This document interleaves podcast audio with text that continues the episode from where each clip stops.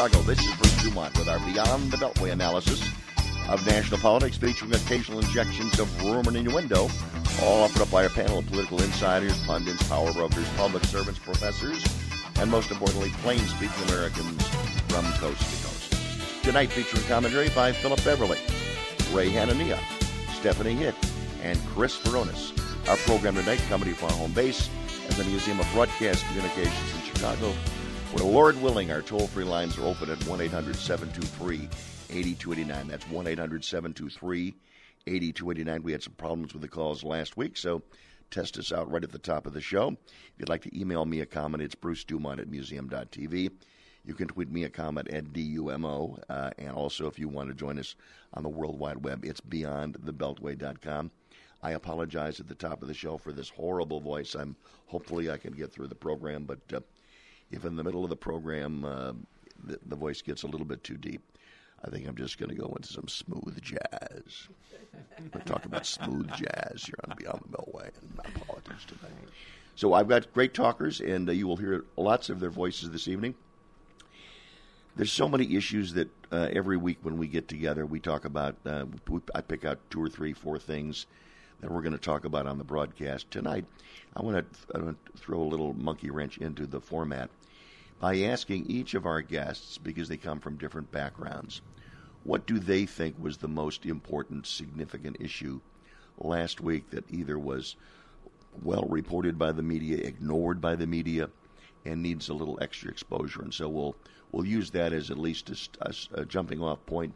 Obviously, some of the issues of tax cuts, tax reform, and obviously the sexual harassment charges. Well, that'll be coming up as part of our discussion this evening. But Ray Hanania, let's start with you.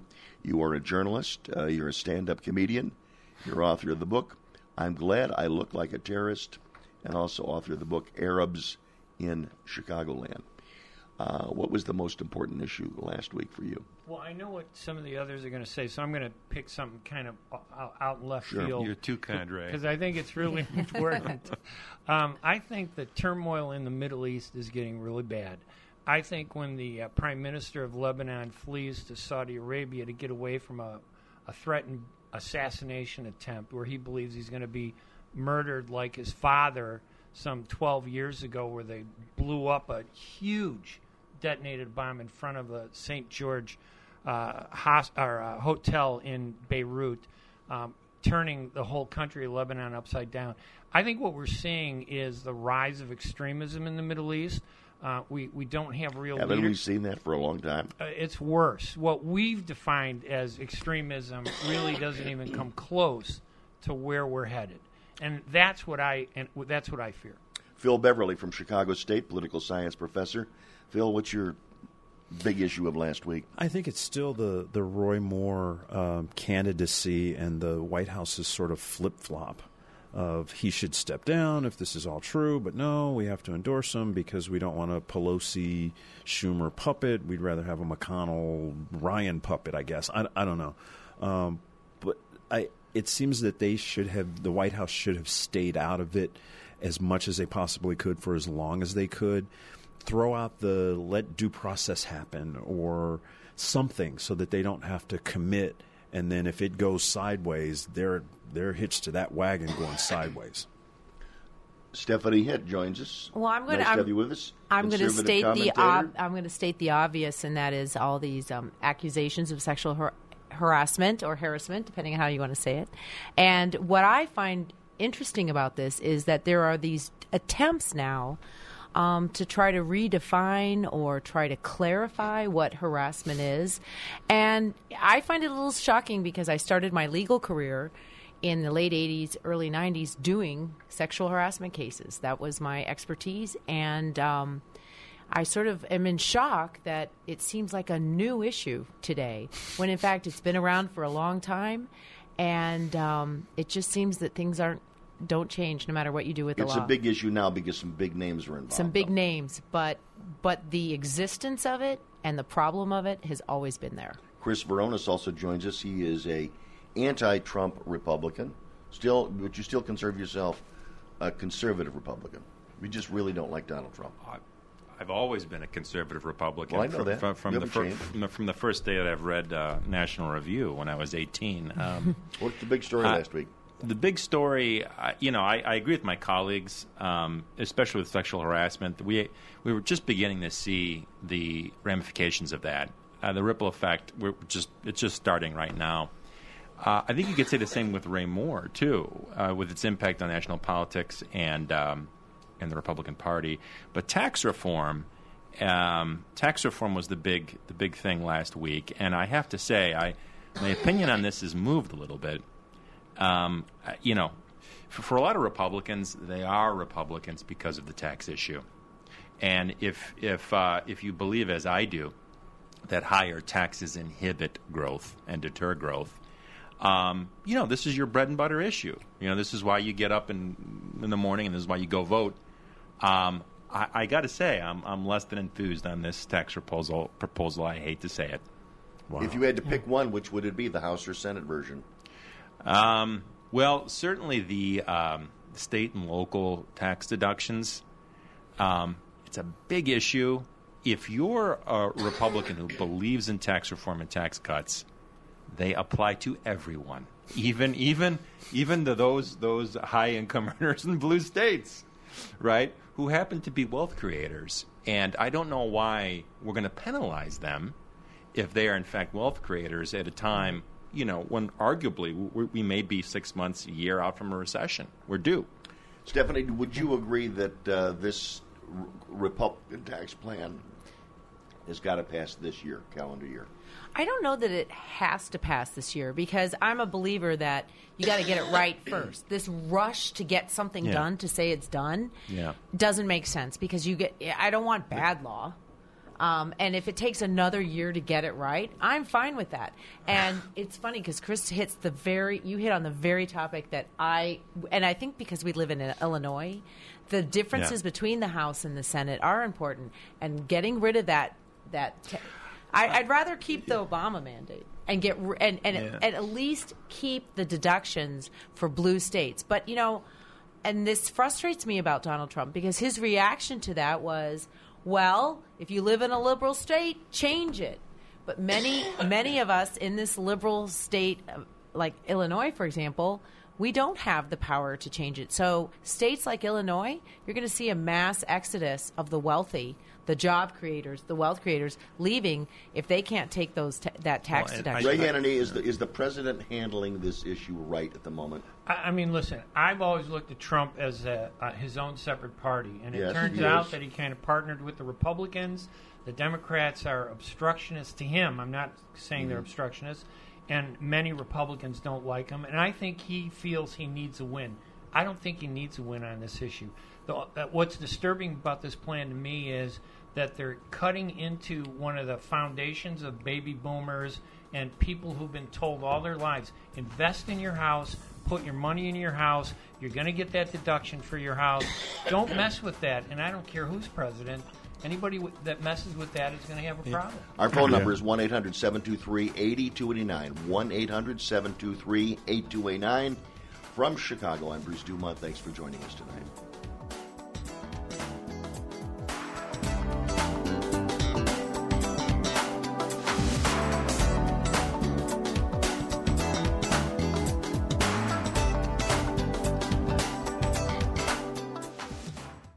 Bruce Dumont back in Chicago. Phil Beverly, you wanted to make a comment about the Republican tax plans? Yeah, the the question that I have that that hasn't seemed to be answered to my satisfaction, at least, is what happened to the deficit hawks in the Republican Party?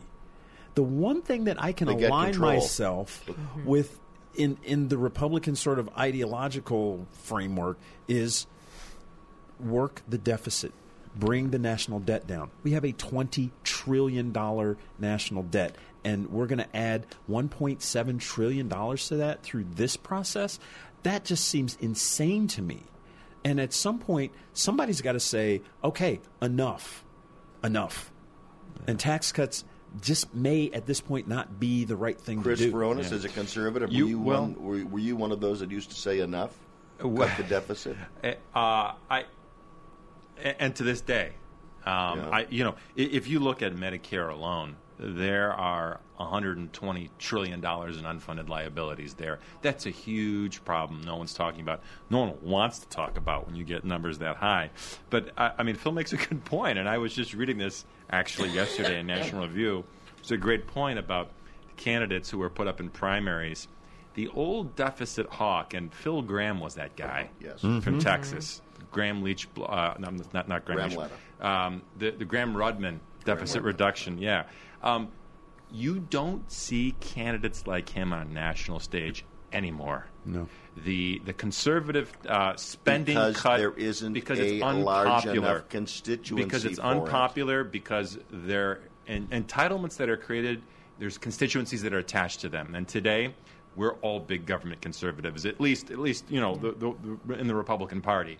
You know, you just don't have. Unfortunately, it, it's it's th- this is sort of the eat your spinach message that needs to be said that people just don't want to accept. Well, and the de- the deficit for, for the average, you know, for average people, the deficit is like a boogeyman. It's like it, it doesn't feel real. Nobody yeah. really understands how this a deficit affects their daily life. And so when you're looking and what at a you're basically plan- saying is, instead of saying to your constituency, "Here's what I'm going to give you," the answer is, "Here's why I can't give you anything." Most voters don't want to hear that, right? Yeah, Are that's there right. any voters out there that you can really be candid with anymore? Well, everyone cares about the things that affect their lives. Well, yeah. like That a mortgage sense. interest deduction, That makes college sense. college loan. But also And- hypo- Credits, hypocrisies like about things. I mean, for example, they say that you know, as an individual, I won't be able to deduct my state taxes under this plan. What bothers me is that if you're a corporation, you will be able to deduct your state taxes in, in this plan. To me, that, that type of hypocrisy is something that I think voters gravitate to. The, the deficit, people have credit cards. We have debt. How do you live without a Well, credit card or debt? you- but- I But you can't it's be at part 100 you can't be at 105 percent of your income. Listen, and- I, have- there are have people much that are debt. way Well, up there. people way up there, and it's, it's close. become the way a way of life for a lot of people. It really has. It, it has, but but at the same time, you you achieve a half percent more in growth, or three quarters more in, in growth, and the deficit doesn't matter anymore. And we saw that in the '90s. Um, you know, and where where there actually was some curbed, uh, uh, some more controls on spending. The rate of growth was slowed down. Bill Clinton agreed to that, ironically. Um, but with this tax reform, I, you know, Stephanie made a very important point um, that we're rushing. That's exactly what's happening. Uh, the White House, Congress feels like it needs a win before December 31st. And, do. and and and when, if you look at this tax pro- proposal closely, and I say this, um, you know, uh, just wanting more um, in, in a disappointed kind of way, um, that's what's driving this. Not good policy, not good politics. We all agree. Okay. When- when But is they good policy? a where, win. But they need a win. Where is the pressure coming from? Some of the pressure is coming from the media, which is basically saying you're in control of everything. You Fix promise everything. these things for Exactly. everything. Do it. You're you're, you're the big deal maker. What deals have you made? Other than you Donald got Trump Supreme set Court? his own standard. I'm going to get in there. I'm going to cut all these deals. Everyone's going to love me. And look at what we've got to show for it. Um, kind of, sort of a ramshackle tax reform proposal that that you know uh, pe- people are questioning if it's going to even Nobody, pass. So it nobody me- voted for Donald Trump because he made any of those promises. A Right, lot of people voted for Donald Trump because they didn't like the other candidate. That was part of the problem Yeah, with but- our and they were, politics. and they but were this is hurting. how Donald Trump hurting builds himself. economically. Right? But you, you, who's you the- can't separate that. Who's the adult in the room that just needs to say, "Look, we're not going to rush through this because it's going to hurt too many people." I mean, somebody's got to be a grown up here. And it doesn't Yeah. seem like anybody on the Republican side is willing to take the risk. I mean, How- maybe how- a Jeff Flake is, Rand Paul. and he goes, Right. "Oh, I'm out. I'm leaving." Well, and it's interesting Okay. because with Obama, with the Obamacare debate, you did hear a lot from Mitch McConnell and from Paul Ryan. You're not hearing as much from them about why or why not it can't go at this pace. because they're in charge now and have to take responsibility Right. for Right. governance, which And they so they're- abysmal at. It seems ironic that we're talking about this economic issue when we're seeing this huge spending spurge from the average person out there uh, buying stuff online, the biggest uh, amount of spending we've seen. Are, you know what? Is this Stock really market's through the impacting people? It's op- optimism. It is. Well, well, it's We're optimism. spending money like crazy. the um, per uh, per capita debt is the lowest it's been like in the last 20 years. Uh, 401k accounts uh, they're they're they're flush. Um, th- I mean, and th- this is a, this is a result of the economic downturn of, of 2008. So things are better, um, household by household. Um, but when you look at the federal government, that's just sort of a case in and of itself. But I mean, you it- still spend if you're confident about things. And Right. uh, is the public really confident about things? Uh, uh, this whole issue of uh, changing the way we deduct, you know, it upsets the voters out there, and yet at the same time, they are using their credit card like crazy to buy everything they can possibly buy. Is here's a question. Here's a question about uh, because uh, on uh, Black Friday, more people uh, bought online or on their mobile devices than went and then went in bricks and mortar stores. Is part of this transition? Everybody has said that it's generational, it's new media, it's the digital, you know, consumer. How much of this do you think might be related to the fear factor that some people have going out into a mall where there might be potential terrorism? Is that, is that, I- that too, I- I that would not too have far thought of that. a I, question? I, I, I wonder. I didn't wh- really where, where's it. the fear factor going out thinking there might be a bombing at, at a mall or Yes. about being hacked, having Yeah. your account hacked? Yeah, Seems I- like I- there to is be like honest, I- I think I still I fear would, nowadays. more I would, being I would say than- that I would say that that probably uh, being bombed in a in a mall might be a greater concern than people. But have. Is you know, con- I think it's. no I one's talked about it, so we're talking about I it I think here. it's a little bit more basic than that, and that is how many times have we watched videos of people stampeding stores at midnight on mm-hmm. their on Absolutely. people don't want to do that and if you can sit at Not home year. and get the same deal and actually Yeah. get what Have it you delivered want to in your stock house. and delivered now now you can literally get it delivered at Amazon Prime I- within eight hours I- and so why not why stampede a store and so I- I think it's more of the stampede that people fear than the actual threat of the crazy shooters. And the and the brick and mortar stores, I, I got to tell you, they haven't kept up. They just haven't kept up with. This is how people are shifting their their purchasing habits, and Right. if you're not going to innovate and stay competitive, you just suffer. Is I it a mean, that's reflection? Why Bezos is now worth over a hundred billion dollars. yeah. Is it a reflection of our society, though, that uh, people spend money to compensate when they're fearful or they're afraid or they're unhappy?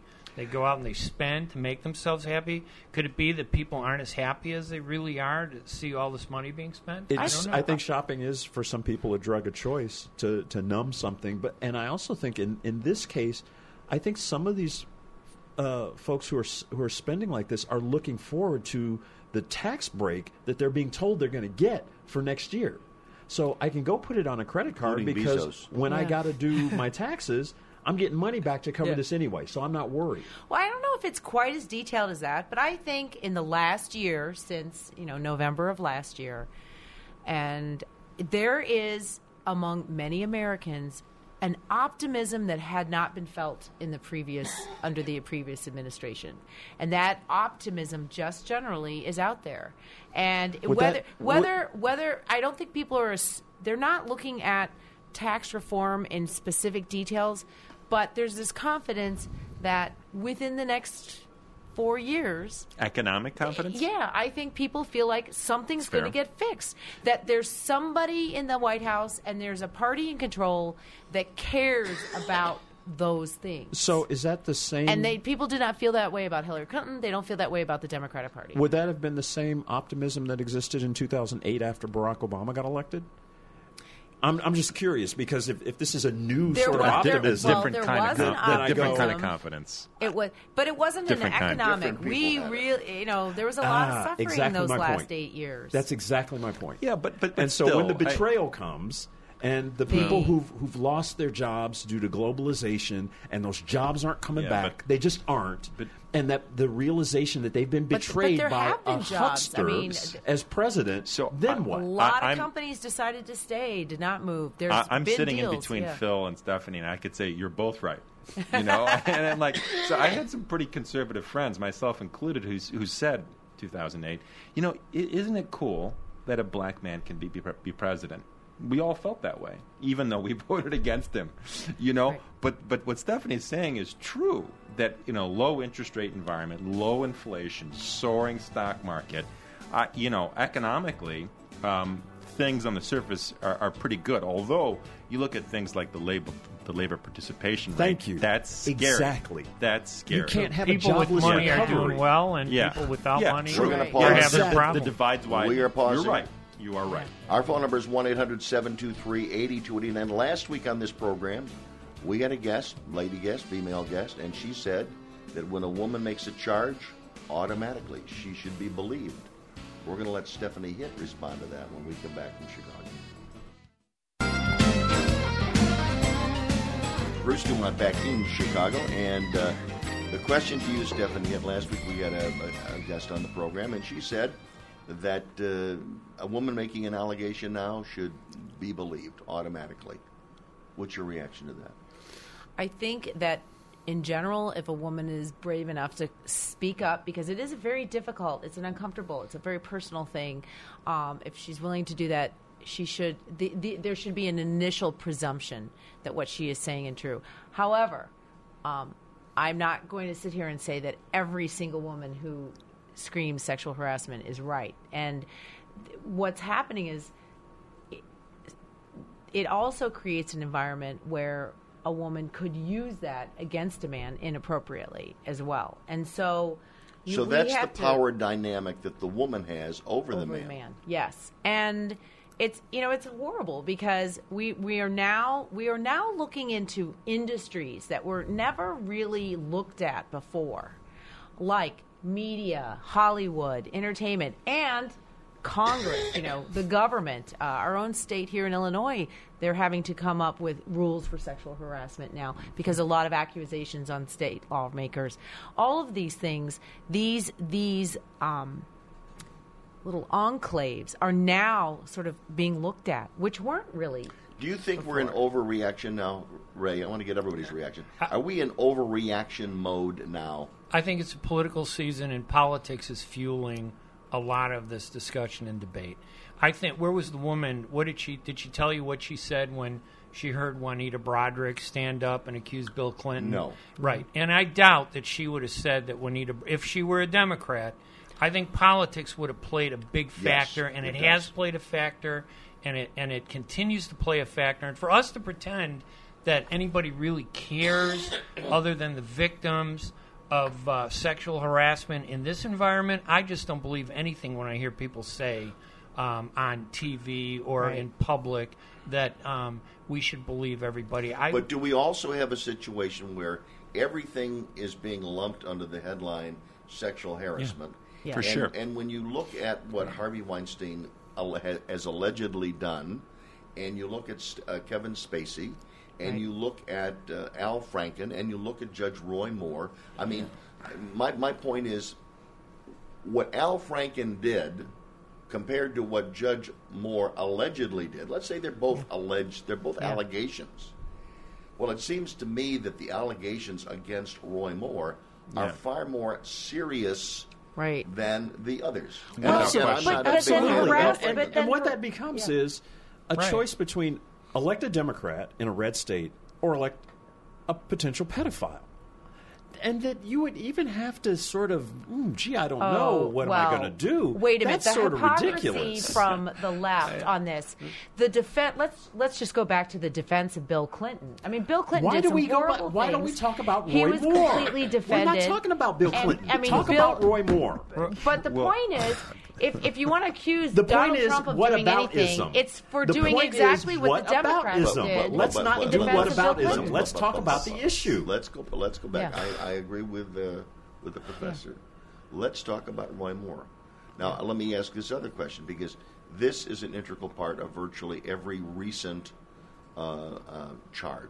Right. There, it's 20, 30, 40 years later.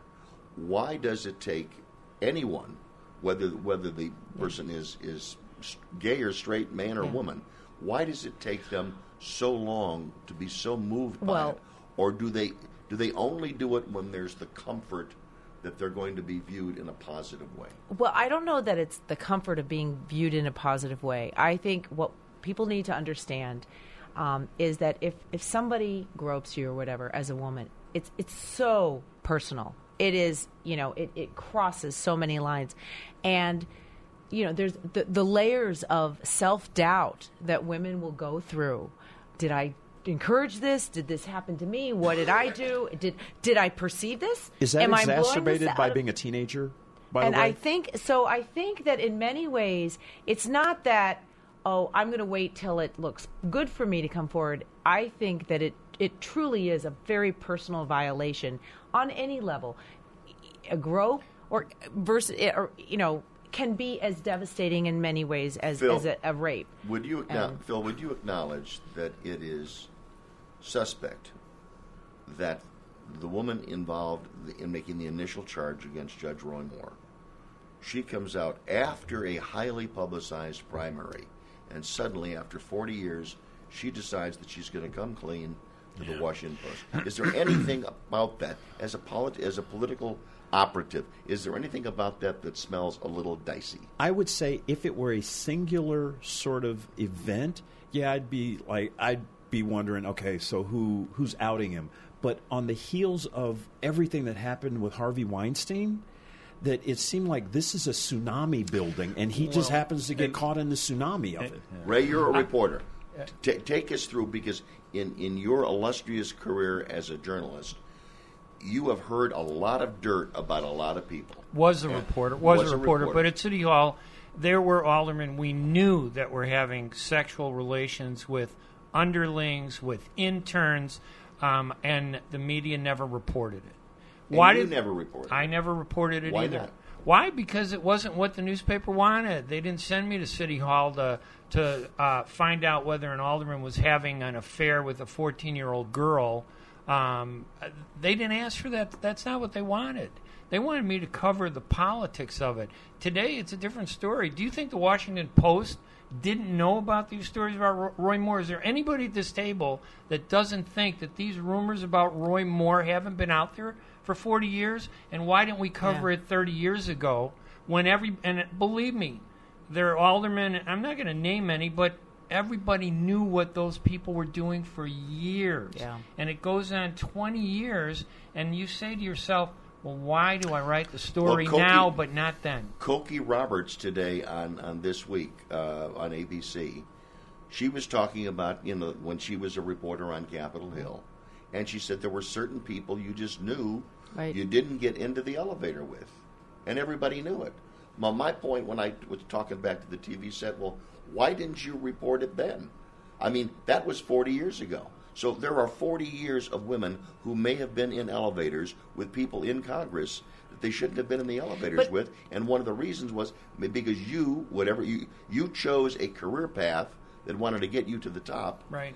And and by spilling the Yeah. beans against a sitting member Right. of Congress, But that's you the were problem lose with that. it to begin That's with. the problem. That's the problem because with it this. puts women in a position of having to decide what is worth speaking up about and what I'm willing to live with, what I'm willing right- to how about tolerate. There's right also- well, maybe? I can just keep avoiding him, Is- isn't and that'll then I'll be okay. There's also but- but- liability. but in the That's, case- that's the problem with but, harassment. But, but no, the point is when Yeah. when you are, you know, the Capitol Hill reporter Right. for ABC or public radio.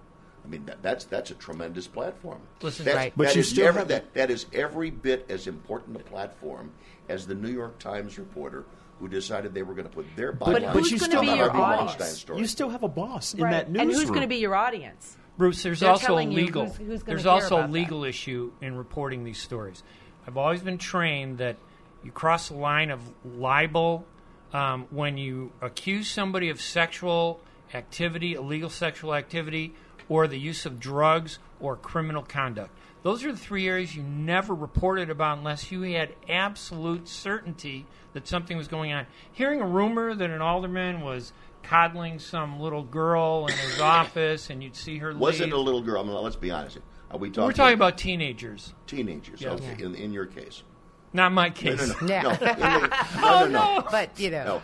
But In what the- I'm saying in is- the case of the allegations, How do that you, make that naming, allegation? You're Nobody not would. names. you cannot. You cannot write a story accusing somebody of sexually No, harassing not. somebody without somebody stepping forward to say that was done to me, And it's- having some substance. With it. It's it. a he said, she said. That it sounds cliche, but Unless that cliche is true. Right. So you've got a powerful person or somebody, and then you've got this young woman, her story. But that's you- the you think- problem. is it- do you see it as he's he said, she said in the Roy Moore case? You, no, you, there's you there's believe a, her. There's a lot of she saids in there, and the the thing that tip, really tipped it for me was the former police officer who who tells the reporter, "Oh yeah, we had to keep him out of the, the shopping malls." And, Yeah. and I went, It's- "Oh, That's- hold on." it- Well, his, And his, answer, his, answer, enabling. Look, his answer to I- Sean Hannity wasn't very impressive either. I, c- quite honestly, um, Republicans who are supporting Roy Moore are, are hypocrites. They are. They are because I, I can remember not too long ago with Bill Clinton. Uh, you know, a p- predatory male in power. But it- okay, obstruction of justice, perjury, opened himself up to blackmail. Okay, that was horrendous. All right, now we're seeing the same thing, but in different shades right now in Alabama, and and uh, honestly, um, Bruce, th- those victims did not want to come forward. The Washington Post forced the story, and and then you had a domino effect, and and you have a permissive environment too. Post Harvey Weinstein, and, you know, the Yeah. USA Today had, had a, a All right, story. you know, that- is there is Yeah. there is there a journalism piece here? You know, is- does the Washington, as you say, the women didn't want to go forward. They were forced. You know, they were forced by the Washington Post. They were going to reveal the, reveal their names before they acknowledged any of this. No, stuff? but but they were pursued by the Washington Post A- as- uh, uh, an- over as a over several would, months. right? Over several Yeah. months, and they step forward. And Right. in an environment post Harvey Weinstein, where you've got Me Too, or like I I think something needs to be You said. also have another. You also have journalism. but, but but they've got nothing to gain either, here. Bruce. You have, You to, you have to remember these who? are Right. Republicans. Who? Who? All these victims Are Republicans. They're Some of them Republicans and they're voted for the guy. conservatives. Yes, who- exactly. Yeah. No, when you say who has it to, to gain, The victims The- don't have the- anything to gain. the- they have everything to lose. The Washington Post, the Washington Post has a lot to gain Yes. if they have a story and they release that story after the primary. So they put the Republican Party and the President of the United States, whom they Why hate, wouldn't you do it before the hate. primary? Well, that was a political decision. That's the question I asked 20 minutes ago. Well, Why and- did they do it then? Right. they They didn't knew have it. the story. Well, Well, I think Look, Didn't I- have I the story know. to the, to the I legal don't they, they, they I know what chose to drop about, it but- back shortly. yeah. Yeah. Well. Look, you've got misdemeanors. We also remember that uh, it was the New York Times that uh, went after Harvey Weinstein. So when we think about uh, the big bad liberal New York Times, they went after one of the bastions of politics. But- the but it took Party them on a the while, West. too. It took them a while Weren't the to do rumors it. going around forever about that guy too? Yeah. Uh, that's right. Wha- And, and makes you again, wonder somebody, what, What happened? What provoked What them? provo- what somebody, made them well, do it? somebody said something because a See, lot of think people they- knew about it. I don't I- think they did it because they were principled. I think that they either thought someone else was going to get the story or that there was some other factor that pushed them. Probably. Well, well, I have friends that were but- gone, but- and they but- said but he's, what you he's also notorious. understand- do that. Everyone Ray, knew. Everyone Ray, knew. you also understand. I mean, there is, especially between the Post and uh, the New York Times, there is there is a healthy, very healthy competition.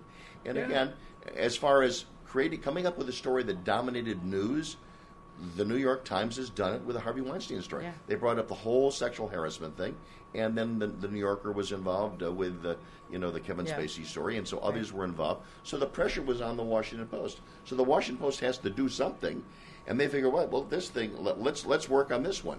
But the but my point about before the break is, if the Washington Post had the story, breaking it before the primary, had it broken before the primary, Luther Strange would have would have won the primary. Right. You would have had a moderate. M- maybe they didn't have the story then. You wouldn't have the sto- you wouldn't have the story. M- Maybe they didn't have the story. Maybe Well, they didn't have sources. I maybe love- Maybe it wasn't to the love legal won't ever know. Yeah, they could publish the yet. specifics of. I, I'd I'm not going to give them we the don't benefit know. of the yeah, doubt. Because what happens when it came out? The bottom I- line is when it came out, it put everybody. let me finish. It put everybody in a trick bag. It put the voters of Alabama in a trick bag. It put the Republicans in Congress in a trick bag. It put uh, uh, the president of the United States in a trick bag. And where everybody, everybody's like in a straitjacket right now. Yeah. And everybody's saying, "Let the voters of Alabama decide," which I think is the answer. They and you, and they will, but- and t- much to their, I think, dismay, because he will be a distraction, and he becomes the public distraction that the Democrats oh, can I- always you- point to. you're right You about guys that. elected And- a plus- pedophile. so there you go. Plus- plus this it- is it good could for the create- Democrats. This is good, good for the for Democrats. 100% it's good for the. Democrats. Yes. Okay, good. And it could create Well, two, three, four, Let, five us have more Al Franken and John Conyers set up the investigative committee to look into this. I'd, I'd love to see them in charge. I, why hasn't one Democrat spoken out, ag- uh, demanded that Al Franken step down or No, they- um, John Conyers process- step Well, down? there's hypocrisy. because we have a process we have to go through. Well, the Pelosi did, has No. not been No, complimentary. No, no, no, she she's didn't. been complimentary to Conyers. right. She said he's going to step down from the Judiciary Committee. Which he He's did. not Big- big resigning. deal. He's So not what? resigning. So what? But, He's, but he's that's it. But he's a pedophile is the issue. I'm not knocking you. She used that same argument today. We're talking about a pedophile, which is There far is a difference. than- There's a- there there's is a I'm not saying there, There- not but I'm saying when we're looking Right. across the board, prosecute everybody that's guilty. Don't just single them out and say, Yeah. "Look, we'll deal with these guys later because we got a pedophile." You- you- you- but- but Why, fish. why you- is you he can- not a pedophile, and yet the NYPD is oh, investigating him, right? Yeah, I don't know. So He- maybe he goes to prison starlets, because yeah. you of his can thing. you can compare One Roy time. Moore One time. and Al Franken, but you can't because Al Franken that has entered into a legal proceeding. The ethics committee is going to do its thing. You don't have that in Alabama. It's it's uh, this whole thing is being judged strictly through a political filter. He says he's going to sue her. denied He's not going to do it. But he's there's denied it. no there's no legal. There, there's nothing legal about These what's happening in have not brought Alabama. It's all political. not- yeah. he has The denied thing. it, though. Isn't that a factor too? And and Isn't let me- there some me- due let me ask- process? Let me one- ask one- this one- question. one at a time. Let me ask Philip, this question. Philip. So I was thinking, what's the best possible outcome? For me, it's Alabama gets a senator who's a Republican because it's a red state. I, I totally get that. Does the governor and the secretary of state have to certify the results of the That would election? be bad if they didn't. Does the Senate have to That would be accept bad. the I, results? that, that's that's a bad example. and if they if they toss we- it up and go, no, we're not going to No. accept Do we just it. After the convict them without a have voted. trial? Yeah. no. Do we convict them without a trial? I Right. I mean, He I does think not that, how, want how much to go to trial damage? because How he'll much be in damage jail. do you Well, get? well, They- he does they've not made it want clear to wait, that- wait, wait, but here, but here, let, let's let's get back to the point because you're you're, you're putting up a, a very real situation. Uh, one one could argue, which I don't know the answer to this question. It would seem to me that there would have been a more aggressive attempt to have a write-in campaign Yeah. in Right. Alabama, but maybe they're well, insulting. Can the I make a prediction? Alabama. Yeah. they can't pull Trump. Trump preempted all that. Exactly. Can I make a prediction? Yes. Roy Moore wins this election. Yes, I believe And that. within six months, he steps down, and they appoint another Republican to take his place. Oh, that that, that would be a good thing. You think so? That's what I Yeah. think. Uh, You think if it- I if this were purely about politics, which I think a lot of it Yeah, is, yeah, but- they're going to be saying, Ray- "Let's get him in Ray, there, and then we'll deal I- with if- this if I'm after Roy the Moore- election." And we'll save the if spot. I'm Roy Moore, and then, yeah. you've accused me of being a pedophile among my family, my friends, my peers. You think I'm going to step down? Not they're gonna going to have happen. to. They're going to have to Especially if prove you end it. up No winning. way. If, They're you end no up- way. if he ends up winning, and he I- I feels that did it. way, he's People not have going spoken. to.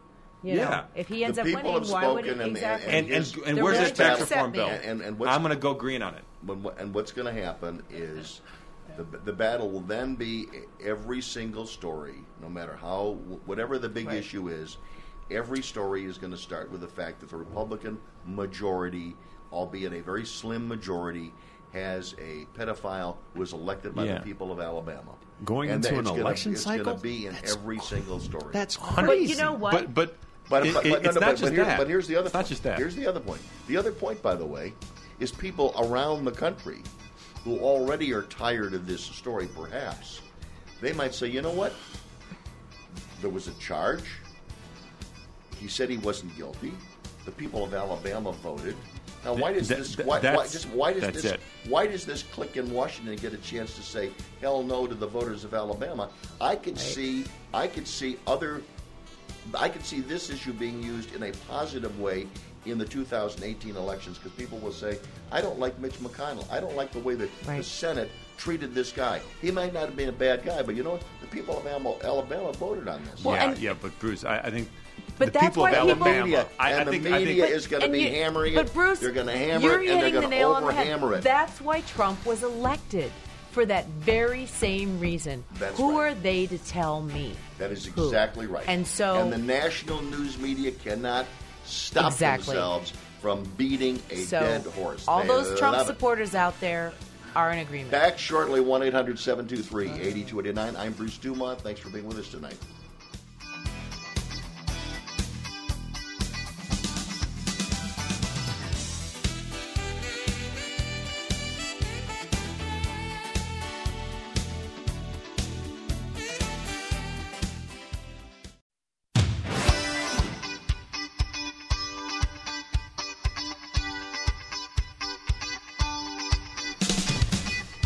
Dumont. We continue with hour number two of Beyond the Beltway this evening. Thanks very much for joining us. Our commentary this evening coming from Philip Beverly, Ray Hanania, Stephanie Hitt, and Chris Veronis. Phone lines open 1 800 723 8289. 1 800 723 8289. Let's go to calls. Let's go to Joseph listening to us on KLBJ in Austin, Texas. Go ahead, Joe. Thanks, Bruce. Yeah, I'm very disappointed in the uh, panel. The Yes. uh, you know I I do like Trump. I like his agenda, not not his personal life. I like I liked his agenda. You know, he was the only one that talked about immigration and uh, strong borders, and and he uh, talked about uh, deregulation and uh, also the globalization as a threat. Mm-hmm. None of the other Republicans were talking about these things, and and then uh, the the, the coup de grace for the panel, I think, is the fact that Trump wants to federalize a lot of the programs, move them to the states. Now the states have a requirement for a balanced budget, so that solves the balanced balanced budget problem by moving the programs to the states. Then you'll have constra- uh, constraints on spending. I mean, the, the panel is completely out of touch. I mean, Trump is uh, he's a godsend to us. He, his all of his issues are critical issues right now. All right, Joe, let's let uh, Chris Veronis uh, tackle you first. He is a Republican, but he disagrees with you. Go ahead. Well, I, I disagree that no Republican has been talking about this issue. I mean, Pat Buchanan basically is uh, Donald Trump with a brain, and he's been championing these issues for years. Uh, you know, he took 30, 33 percent away from George H.W. Bush in 1992. Um, he's been championing his issues. Number one. Number two. I, I mean, it. I, there is a cleavage in the Republican Party right now. Um, it's hard. We were talking off air, like what is an establishment Republican nowadays? Because you know the firebrands in 2010 were the Tea Party. Today they're quote unquote establishment Republicans. So uh, we're sorting through that. But what I would ask the caller is if if these issues are so near and dear to him, why is it that Donald Trump is uh, populating his cabinet, his administration with globalists, uh, with war makers, with with um, people who ran Goldman Sachs, with Democrats, his his his uh, his, his daughter? Um, I, I I I fail to see. I can understand the energy around Donald Trump, but I think what a lot of Trump voters don't understand or don't want to understand is that he's unable to deliver. The Trump you see on Twitter is what you're going to All right, get. let's let Joe respond. Go ahead, Joe. Okay, well, first of all, in order to get his cabinet filled, he had to. The, the Senate has to approve all of his cabinet appointees, and they. The, in case you haven't noticed, the Re- the Republican Senate is very hostile, very hostile to Donald Trump and Right. to his plans. They do not want the swamp drained. Want the program sent back to the states. They are ugly, ugly, ugly Republicans. And I would like to say one more thing about Roy Moore. Yeah. You know, you have the Deep South. The Deep South has different mores and folkways than the rest of the country. It's common there for older men to date younger women. Elvis Presley, would you call Elvis Presley a pedophile? yes, I would. Well, you're an I- I- I Only would. now, though. Only Yeah. now, though. Not before. Well, I, I Nobody think would have called common him that knowledge. before. I don't think it was and common Jerry Go knowledge. ahead, Lewis. go ahead, make- Don't forget make- Jerry Jerry Lee Lewis. Lewis, who, Go who ahead. dated Jerry Lewis. Make make your point, now, Joseph. now Go ahead. after the fact. the the uh, the thing is, older men in the South they dated these young girls with the intention of marrying them and having a big family. If a 33 year old man dated a 33 year old woman, she's only got two years left of, of Joseph. childbearing Oh, years. Simple well, question. wait, wait. Simple question. Is pedophilia illegal in all 50 states? What is pedophilia? What do you, what do you call pedo? Did he have intercourse with him?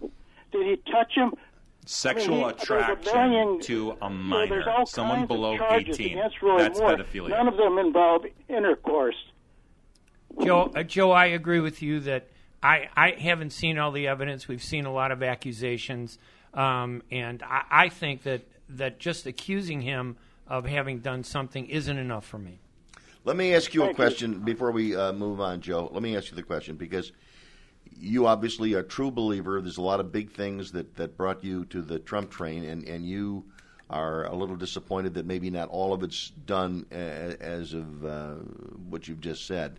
But Well, I uh, blame the Republicans. The okay, you're, you're blaming the Republicans Republicans. Senate. But here's my question: When it comes to Donald Trump himself, does he spend too much time talking about issues, whether it's uh, kneeling at an NFL game or releasing uh, a U.S. Uh, UCLA basketball player?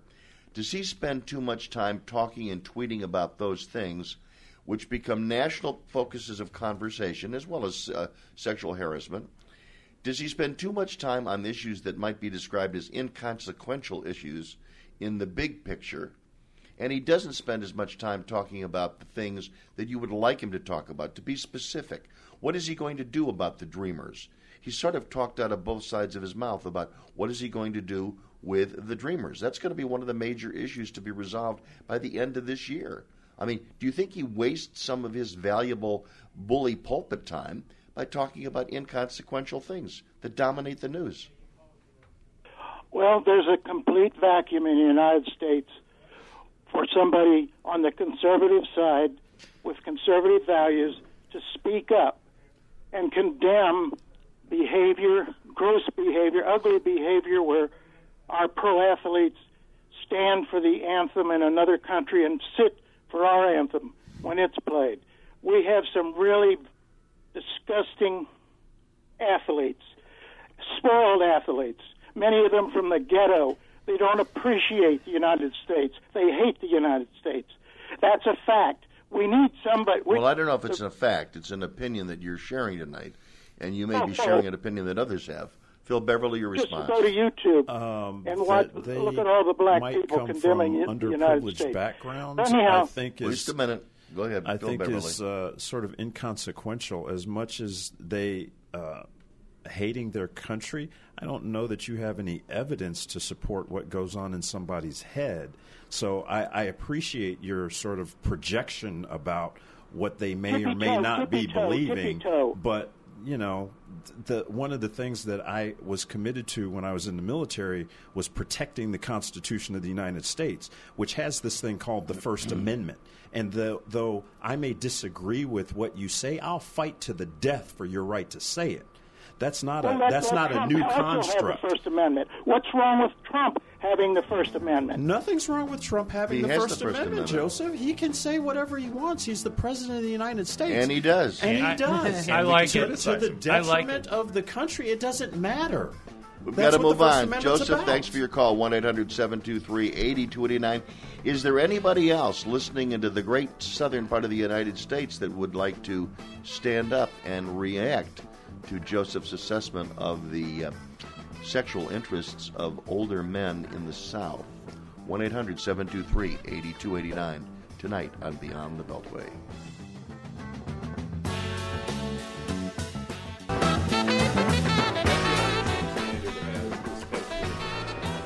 I think that that person It is, actually. probably be get should be. kicked out of Bruce office. Dumont, we are Yes. back on the air. Watch what you're saying. Let's go to Terry listening to us in Fort Wayne, Indiana on WOWO. Nice to hear from WOWO tonight, and also um, longtime listeners uh, to WOWO. I'm very happy that uh, a couple of weeks ago I was here when Bob Sievers, the great broadcaster, the late great broadcaster from WOWO, was inducted into the National Radio Hall of Fame. And so uh, it's great to take off our hats to the people listening uh, in eastern uh, Indiana tonight. Go ahead, Terry. You're on the air. Uh, yeah, I called about taxes, but first, I'm not from the South. But I was stationed in Montgomery for a long time. Yeah. Um, so while I find Judge Moore uh, really creepy, Yep. I went when my, my high school. I thought your comments about uh, pedophile was, you know, really offensive and racist. Um, In which way, sir? I'm I'm I'm, I'm missing. well, my mother-in-law was I'm missing married your at point. 15, 15. Yeah. Her mother was married at 14. And to Yeah. refer to that as pedophiles is just off base. Okay, well, take it. Uh, you're you're upset, and again during the break we were talking about some of those issues, which I mean, am not, I'm, it's, having sex with someone under 18 is not pedophilia.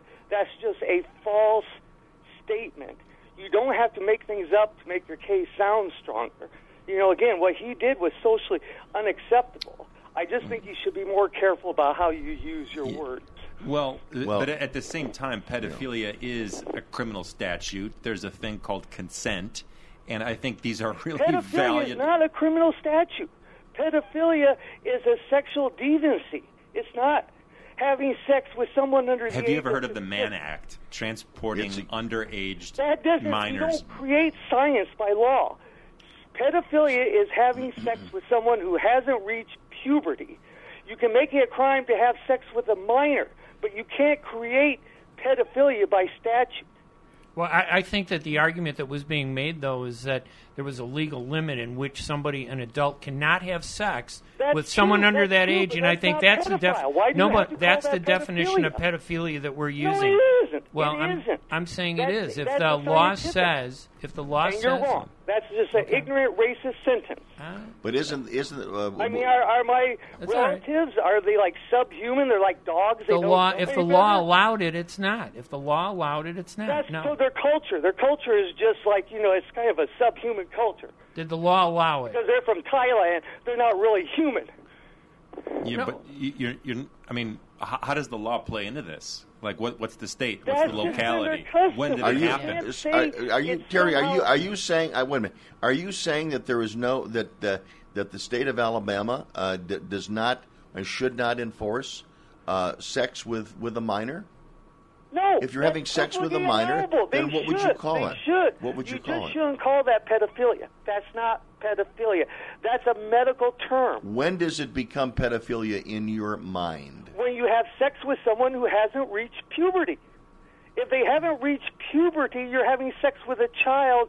That is what pedophilia is. I don't think I just would. I just like you.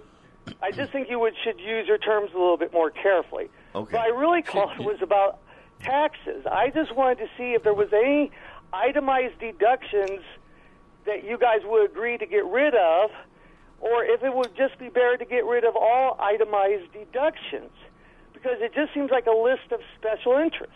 Yeah. Here's something for you. Yeah. I- Here's something for you. Here's something The- for you. Why don't we just get rid of itemized deductions Yeah. altogether? Well, it, My business Well, would because- go down the well, tubes. but we use, you know, historically we use the tax code to encourage certain kinds of behavior, like home ownership. We want to encourage that, so we give a tax deduction for, you know, mortgages. We And want to encourage people has as, to. as much Well, home ownership I- as we do, and they don't give that deduction. I don't want to There- live in there- Canada. There, there is Well, a valid point should- here. There's a valid point here homeowners in that the tax code has been benefits gamed. that renters don't. right. You have entitlement programs buried in the tax code. It, it's a good point. The whole point about mortgage interest deduction. Why are we encouraging? Why are we incentivizing people to own a home?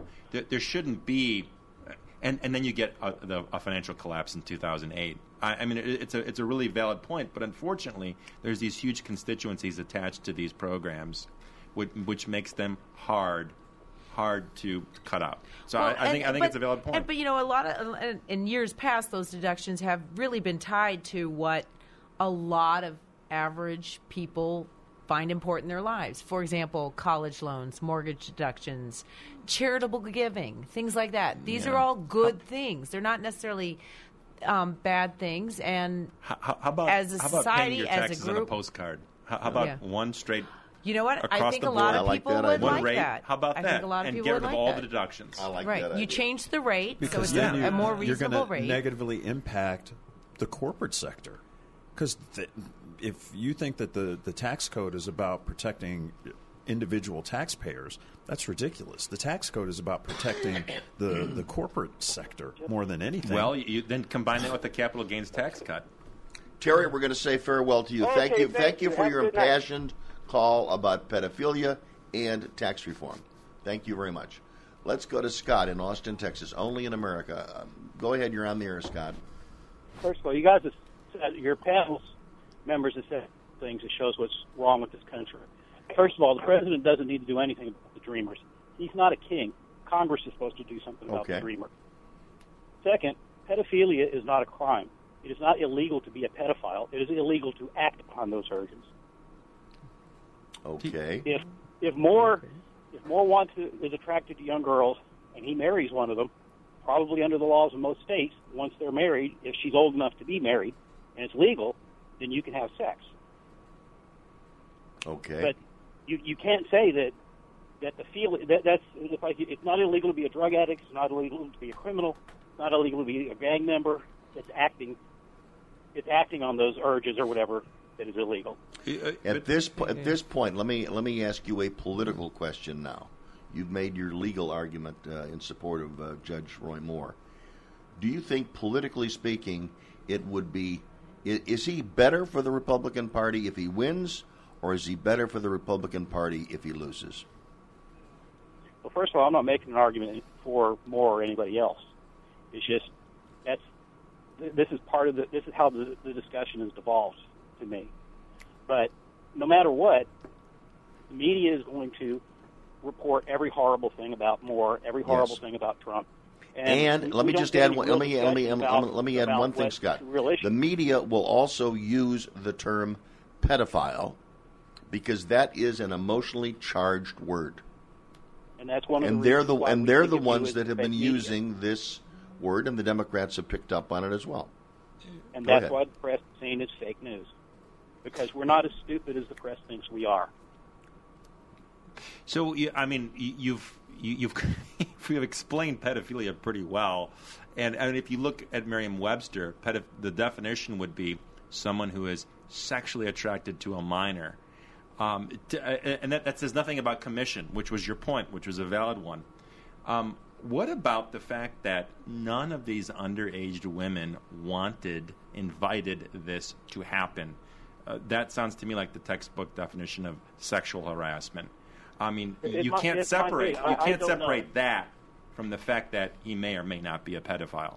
I, I don't know what happened, and that it would depend on the circumstances. But I do have trouble believing that after all this time, nobody came forward until after the, the primary and after the ballots were printed and the take-home ones were mailed out. The whole thing sounds I- like I think nonsense me. I think I think Scott has has hit the nail on the head.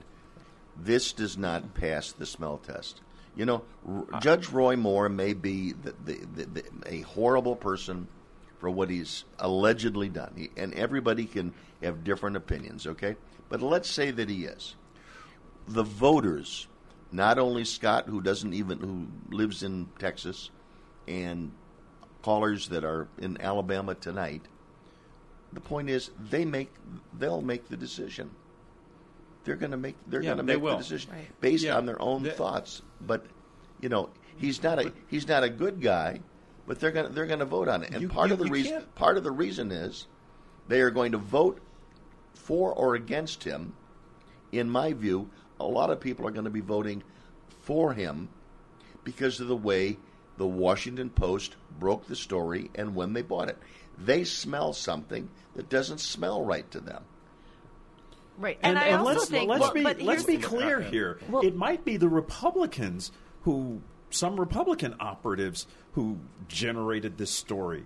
I mean, don't put this on the Democrats because Well- it's the Washington. Post. I But put it on the Washington Post. The frustration, it's the, it's the. Post, but who be. generated the story for the Post? A reporter, probably with the Washington But the frustration also is that Trump is getting excoriated for actually verbalizing um, a very practical point, and that is let the let the voters in Alabama decide. They're going to decide what they think about the story, and they're also going to decide what they need, they, what what they're sending to Washington in terms of how he's going to vote on very very important upcoming things. And at some point, voters are making a decision, a practical decision of, look, we need He- these he also votes. wants it both ways, This- too. We need. He- he's we making need a very more politically Republican, pragmatic point, and, it's he's, very, he's not saying anything now about the he's moral getting excoriated for it. Although, you know, the Democrats defend their their bad guys by saying that they support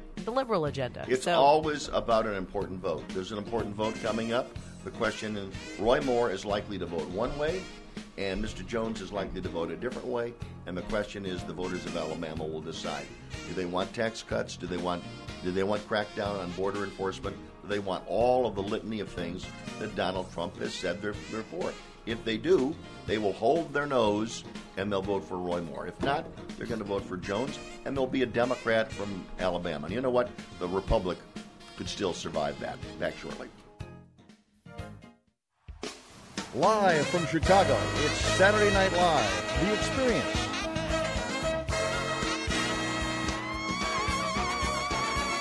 Tuesday through Sundays and open late on Wednesday nights at the Museum of Broadcast Communications.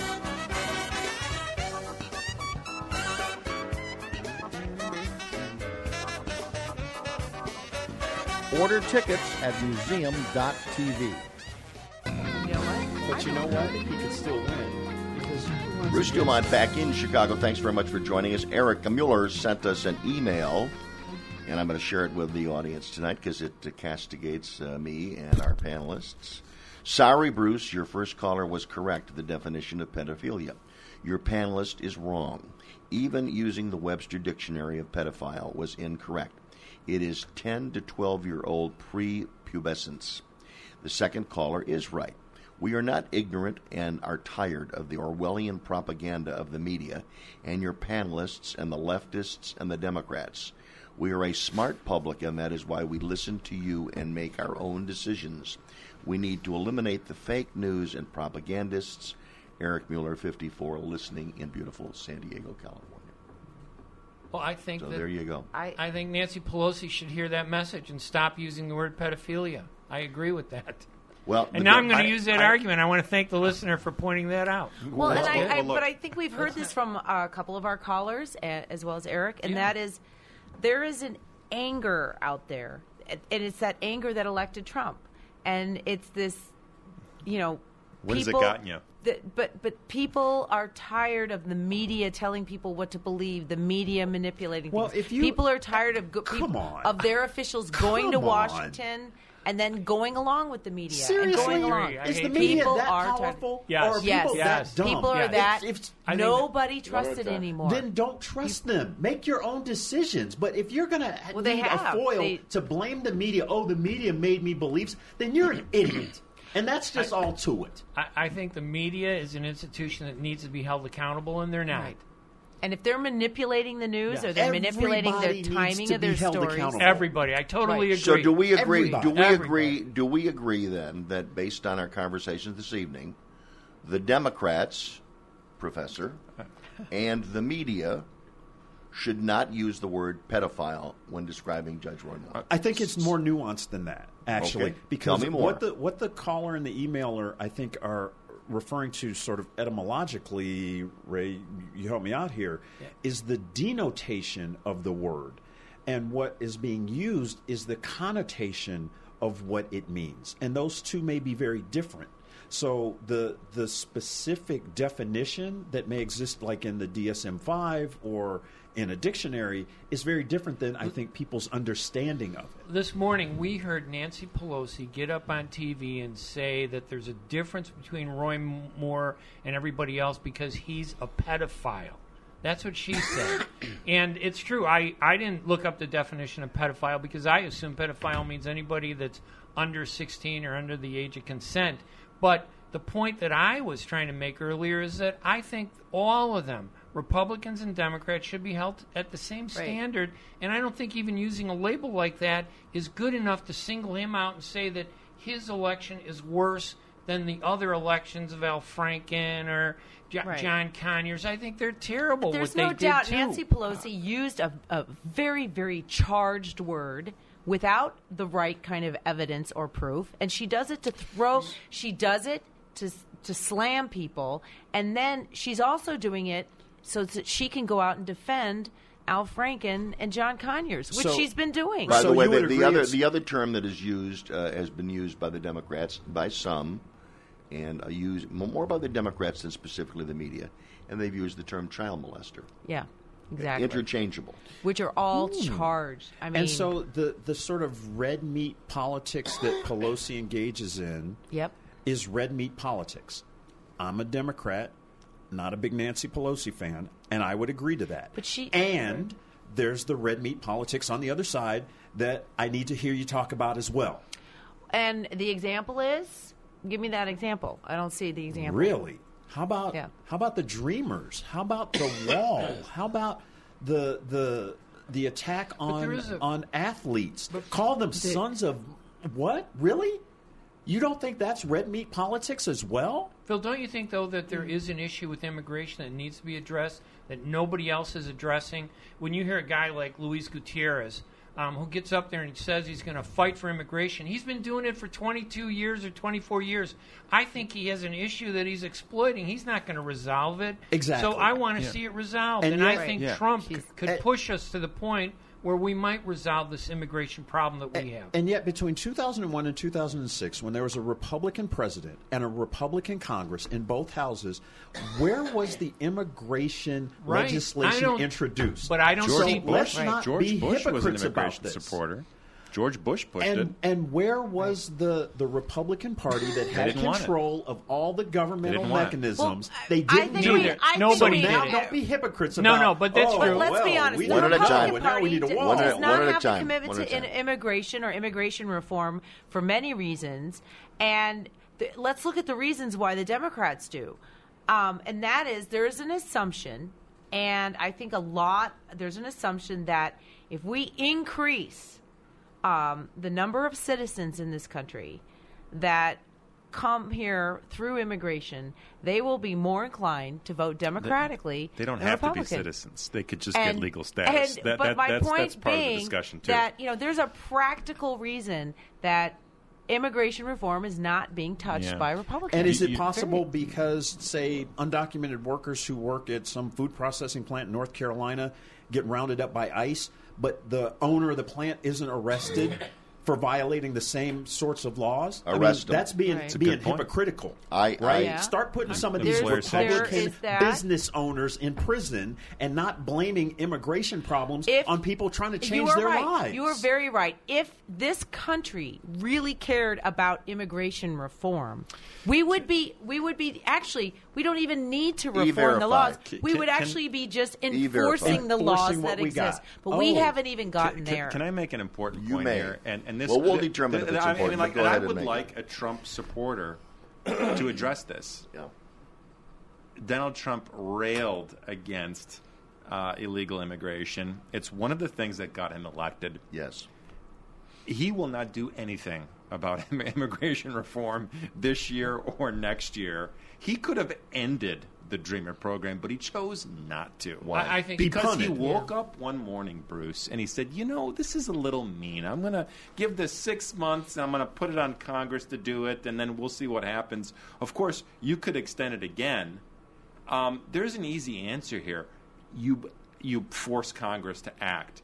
He he, he doesn't. How care. does he do that? He doesn't care. He because, is not- because he- what Ray he has said, not- he has not if- demonstrated if an ability Luis to do that. Gutierrez wants an issue because he knows there's a lot is there's energy to He- it he- with he his was- base. The same the same is true for Donald Trump.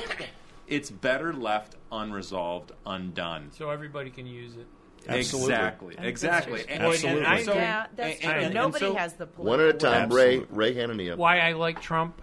Uh, it wasn't because I agree with all his policies. I, I, I agreed with most, more with him than anybody else. But um, I'm willing to take him at, at face value and say, yeah, this guy's an outsider. He's not a, a manipulated politician who parses his words and says what he's told the audience wants to hear. What When has that most gotten you this year, What? Ray? Listen, What it's gotten gotten me you? the satisfaction of seeing all these insiders stumbling all over the place. I feel good Yeah. this year. I'm Yeah. going to be honest. I like to see everybody Meanwhile- in politics meanwhile, suffer. He's giving Yeah. a copy of Donna Brazile's book to all of his Yes. friends. You want to know what? I like Donna Brazile finally admitting suicide what everybody Everybody knew. knew. I wanted to see that. That never would have come out if Trump wasn't president. Right. That's the kind of stuff I want to see. And that's what honesty. people so wanna see. basically, it wanna makes you feel good emotionally. Yes, for the first Yes. time in a long yeah, time, so- I so- feel good. So, so- someone is as angry as you. so, so, someone, so, someone who's I saying the good. things that you've always But thought. what? No, I but, feel but, but, But what I'm but- saying, but- but- the but- policy but- good. what's, what- what- what's wrong with Ray Hanania or Stephanie Hitt feeling good about their president who says what they want to say? Because for eight years, there were people on the other side of the political spectrum. They liked everything that came out of Barack Obama's mouth. What's Be- wrong because, with that? Who are be- those because people? we elect a president to do things. To, to, Thank you. to To advocate actually govern. policy. But not to, 100%. to do hard work. Uh, to, to be a moral leader. There Uh, has if- been a if you can't do reduction. the hard There's work. been a reduction in illegal immigration to this country since Donald Trump. And been I'm going to tell. I'm going to give you two other achievements. Two other Because of the achievements. enforcement. Come on. Here we You go. don't believe that? Let's. Obama deported twice the number of illegal immigrants Than th- George than W. George Bush. Okay, Thank you. I'm you. gonna. I'm gonna tell you this. The this. Mexican, Mexican, Mexican economy is doing very well right Well, now. People are here's getting here's jobs the other thing. Neil Gorsuch. I and agree guess with you. what? That's great. There's a new. There's some additions to the short list. Rumors about maybe some resignations. So the Supreme Court. That is a huge achievement, and that is a very important achievement. That's why people voted for Donald Trump. And the other one, reducing federal re- regulation in federal agencies. Huge. That, if you ask business owners, they are feeling that every day. So The to Gorsuch say that he is isn't huge. doing anything Gorsuch is is No, no, no. huge wrong. because they The- the use the Gorsuch is nuclear those are option to two get Gorsuch. huge things So- that for the so- previous but- but eight years realize, Stephanie, we're the nuclear killing and stifling our, our You do economy and our country. You One do at a realize. Those that are huge. in 2020, if a Democrat wins, all of those regulations Are going to undone. return. But see, I don't think. I think. I think Trump is going to be reelected. I do too. Sorry. We could place our bets Nobody's going to believe it. Everybody's going to predict he's going to lose, just the way they did for in the, the, same last yeah election. for the same reason. and reason. I Tell think me- he has that base out we there, have and to it's not going to change. We have to know who the candidate is. We don't know. The Exactly. Democrats do not have anybody. Right now, the Exactly. Democrats they threw. I saw a list. The three leading ones are well well into their seventies. We're looking at Biden, Sanders, and Elizabeth Warren again. But keep in mind, number four on that list. Cory Booker. No, number four on that Gillibrand. list. Gillibrand. No, keep going. He's in the news Cory now. He's in the news now. Al Franken. Al Franken. Al Frank. Yeah, he's going to be off I that was, list I was, pretty Stuart quick. I was hearing president. some about two weeks ago when I was in California. I heard someone, uh, a respected person, saying that they thought that Al Franken was going to be the Democratic nominee. That's what he said in public. I'm Bruce Dumont. Thanks for joining us tonight. I do not agree with that. When we come back, we'll take your calls at 1 800 723 8289. Thanks for being with us And tonight.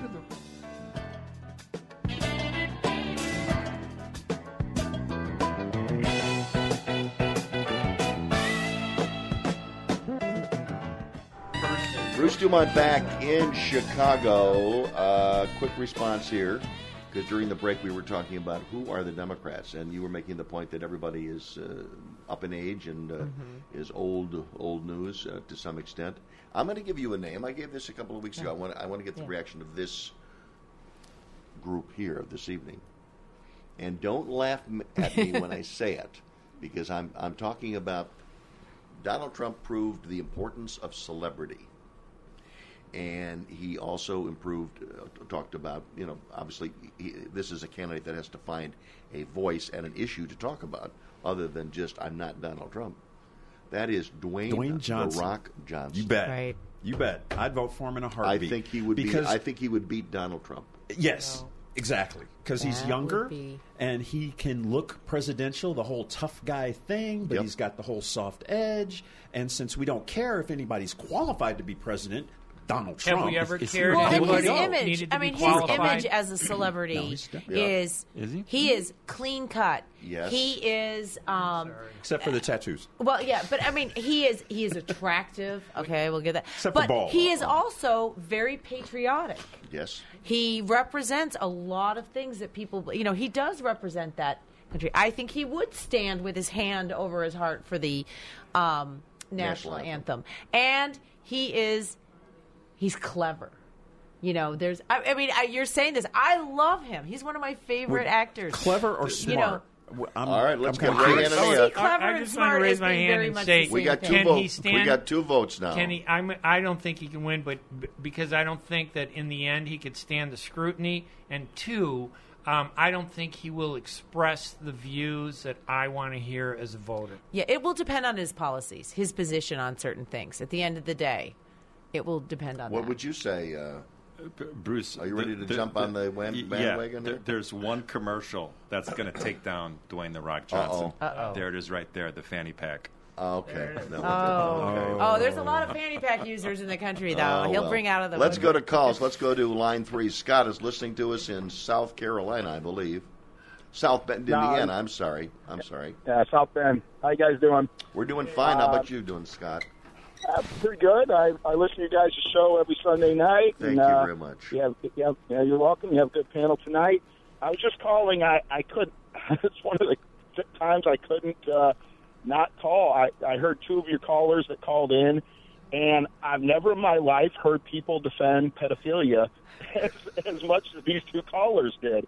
I mean, the one guy sitting there saying his mother was 14, 15, I forget, when she got married. Yeah. I'm assuming that he meant that uh, uh, whether it was his father, whoever it was that married her, uh, yeah, that person committed pedophilia. I'm, I'm sorry, by by law, that was pedophilia. Uh, the guy in Texas saying, "Oh, well, here's if you have a 34 year old man and he wants a big family, well, of course he's going to marry young." At 14, Yeah. why why not 18? How Yeah. about 18 or 20? Keep it legal. I mean, the defense of this is astonishing to me. I mean, I'm not even not in the the habit of of uh, uh, ignoring due process, but people aren't even, you know, acting like it, it matters that maybe it did happen. I don't know. It just was crazy to me. Well, there's it's a it's a it's a crazy time, and, and I think uh, I made the, the, the point that the, the the level of people in this country who uh, they either hate conservatives or they hate liberals. In this particular case, we're talking about the state of Alabama. I mean, the, the point is. Uh, they may overlook this. May be some other thing that, that most candidates would be absolutely you know dead in the water on. They may overlook it. You know, we're going to know in a couple of weeks, in a couple of days. We're You not. know, you know, we're not going to. I, I was born and raised Catholic. I've been Catholic my whole life. I stepped away from the Catholic Church for a few years because they wouldn't admit to what went on in their institution. They Yes. covered it up. And that is the same thing. Principle has to matter. Okay? I don't care what your party is. At some point, principle has to matter. And I would think that childhood uh, abuse is something that everybody should be able to Yeah. agree upon. But Who, that's who would have to say. thought? Who would have thought that in 2017, just like even last year, that we would be splitting hairs about pedophilia and trying to make an Right. impassioned case about standing for principle? like, like that's Well, and all that they're we talking would- about. we would be it in tells this you it tells you how far we've fallen. But also that we would be in this what we're kind of in a rock and a hard place, and that is, you know, we find that kind of that behavior behavior appalling. We think this person is creepy, and yet people are defending um, the need to have 52 senators that are Republican. And that that's important, mhm. and it, I feel and, out of and we place. I'm a understand middle of that. the road guy. And and you know, and, and of- people under Yeah. and we're legitimately talking about like there there is there is a legitimate belief, you know, a legitimate reason to think it's important to have 52 Republicans. Yeah. And I- yet I- I now hear you. Well, and now that- people who are just disgusted by this kind of creepy behavior are now being forced to somehow defend it. That's that's what I find. Scott, just, listen, uh, Scott, we got to move on. Thank you very much for your Yep. call. And Thank by you. the way, uh, we thank you very much. Uh, I'm, I'm very happy that uh, we were able to get the phone lines back this week, as last week, as you know, uh, we ran into some problems with our phone lines. And also something for those uh, listening in the Chicagoland area. Um, the the television version of this program, which still exists on Comcast cable every Monday night on channel 100, and the video version of the show, generally speaking, but not tonight. I want to mention that. Uh, we are looking for a new Chicago television home because Channel 20, our TV home for since 1996, has now gone dark. It's a TV station that's gone dark. So if you are a huge fan of the television version of this program, it may be a wh- wh- while before we get back on the air in a station that you can get on your TV set. But again, keep in mind you can always find us at beyondthebeltway.com. If and when we find a new Chicago TV home, you can you'll be able to see it there on Beyond the Beltway. In the meantime, you can listen to the show there. You can see the show there because then we still, starting next week, we will be doing a video version of the program as well. Our thanks to all of our guests. Our thanks to Sam Greenberg and to Dan Dorfman for their assistance in the production of this program. I'm Bruce Dumont. Good night from Chicago.